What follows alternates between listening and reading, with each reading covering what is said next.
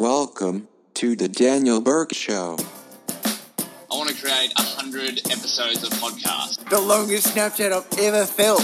One a day, Coming on, no real purpose, coming on, no real topics to cover. coming on, Just me talking. coming on, coming on. Three, two, one. Boys, what's going on? Day 56, the Daniel Burke Show. We're at the end of day three of the MIT Entrepreneurship Boot Camp. Currently en route back to Jorge's house, aka George, aka Young GB. We, aka C C C E O O O O O O O. You you. Today was a good day. Wow, can't even good day. Today was a good day. We're incredibly, incredibly mentally drained. We've had about 11 hours sleep over the past four days. But what, what did we learn today? Actually, we got to hear from Broys. That robotics, Broys. the bros. Oi, that robotics dude talking today, absolute, just like yeah, just casually sent a rocket, uh, robot to Mars, the moon, and uh, created a whole robot vacuum cleaner industry. Yeah, the kind of operator that's done good things for the world, man. Like there was that thing, the um, Hiroshima. The uh, was it Hiroshima? No, it was Fukushima. Fukushima. The the fucking explosion of the nuclear plant. Yes. And he sent his robots in.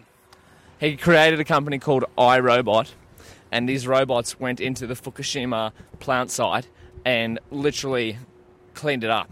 And the cooling there of the Fukushima plant is going to take at least another 50 or so years, maybe more, who knows? Our projections may be wrong. But his robots literally went into the fire zone, into the danger zone, and cleaned out some of the stuff. I don't know how exactly they were doing it. So if you imagine you've got a Wi Fi portal, and then 50 meters after that, you've got another Wi Fi portal. Then another 50 meters after that, you've got another Wi Fi portal, and all of those linked up to each other. That's how the, the robots made it in. So using all of these Wi Fi bridge connections, the robots were able to send photos back of the analog dials within the within the plant, and the robots were able to clean some stuff up using that. And then in 2002, his company launched the Roomba, which was the first ever, no, second ever robot vacuum cleaner. That was for $200. And Electrolux launched the first one. That was worth a $1,000. No, 2000. 2,000 euros. Oy. 2,000 euros for a vacuum cleaning robot. You got to be on the fat stacks to drop 2 2K. 2k on a a. Electrolux Roomba. and now now Roomba is like the most successful vacuum cleaning robot there is. Oh, not to mention the fact that he sent rovers to the moon, rovers to Mars. He had this whole plan of sending out 100 plus autonomous robots to Mars, uh, really small ones, rather than one big rover. Because if you lose one rover out of 100, it doesn't really matter. But when you've got one big dog, you lose the big dog, you're pretty stuffed. It takes a while for a rover to get to Mars. Yeah, it's true. And George, how would you describe blockchain? Jesus Christ! Do you actually want me to try and explain it? If you could, if you could explain blockchain in one sentence, what is it? We're going to need more time. That's the only way. Do yourself a favour. My pro tip for blockchain is do yourself a favour and don't ever learn about the blockchain. Like, just get it out of your life. So, have you ever heard of cryptocurrency like Bitcoin or Even open it up. Bitcoin or, or whatever? Other other options.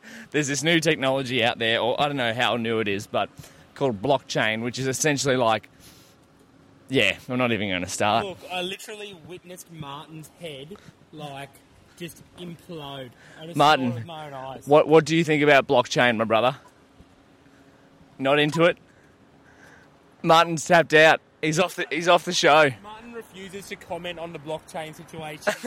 Please just take my advice and just don't even just don't even worry about blockchain. Just, just think about something else. Think about something else. But uh, we did do a, a fun. Uh, actually, we had a cool time today. So we did elevator pitches tonight, and the, one of the hosts got 10 people to come up and give their pitch. So he asked 10 volunteers to get up. And by the time George was our CEO, so he was he was out of the room and he asked 10 CEOs from other teams to come up. And so our CEO for the day was gone, so we didn't send someone up. So 10 CEOs from other teams went up, and then one of the mentors said, Okay, thank you for your bravery. You can all sit down. I now want those teams who don't have someone up here to send someone up. And so we ended up sending our, out our boy Carl, and Carl gets up there, and Carl's about to give his pitch. There's literally, I don't know, one person to go before him, and as Carl gets to the front of the line, he tells Carl to sit down, and then he selects a random member of our group to go up and pitch, which happened to be Martin. Martin went up and pitched, killed it, and then he comes over to our group. Okay, now let's hear the same pitch from another one in the group. George went up and pitched, also killed it, and then he's like, all right, and now we do one more. And then I went up and had a one minute elevator pitch for our problem. And I, yeah, I don't know, as usual. You killed it, bro. Yeah, You killed it. It was good. Went, three. went, went all right. So we got three from three. We could all do some with, with some improving, but beautiful thing is we got some amazing feedback. We got some crowdsourced feedback. Yeah, so look, it's not all sunshine though. Like we did our three pitches, but we realised as a team we've got some work to do just to align ourselves on the, the overall vision. 100%. Yeah, so it was good feedback. That's a hard thing, yeah. When you're starting a business, it's hard to sort of if you sometimes it's it's easier to think of the solution and the problem all within your head. But then at the same time, how do you get that onto paper and explain that to someone else? Let alone how do you well, even someone in your team, someone who's close friends with you, how do you get them on the same side as you? And then another problem, the even harder problem is how how do you then, even if you manage to convince your team about the problem and the solution and the viability and whatnot, how do you convince other people that it's a an economically viable problem? So I don't know. We got some work to do tomorrow. As usual, we're pretty tired walking home. We got some good stuff done tomorrow. I think tomorrow we're working on uh, money, Money money, aspects, yeah, yeah. the money aspects of our problem.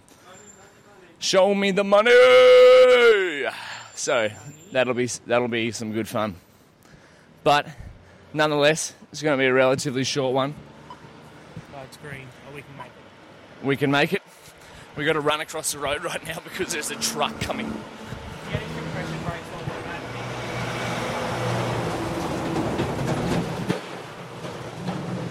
Well, we just dodged a truck, so yeah, probably should have waited at the crossing there. But oh well. Coming at you live from West End. I'll, I'll catch you all tomorrow. Wrapping up day 56. Got day 57 tomorrow. Whatever you're doing, have a great day. Have a great night. I'll catch you later.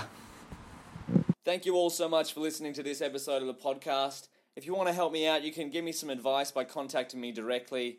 My email is daniel at mrdburke.com. My website is mrdburke.com. Or if you really want to help me out, you can leave a rating or review on iTunes. I'd really appreciate it. But once again, thank you so much for listening, and we'll see you next episode.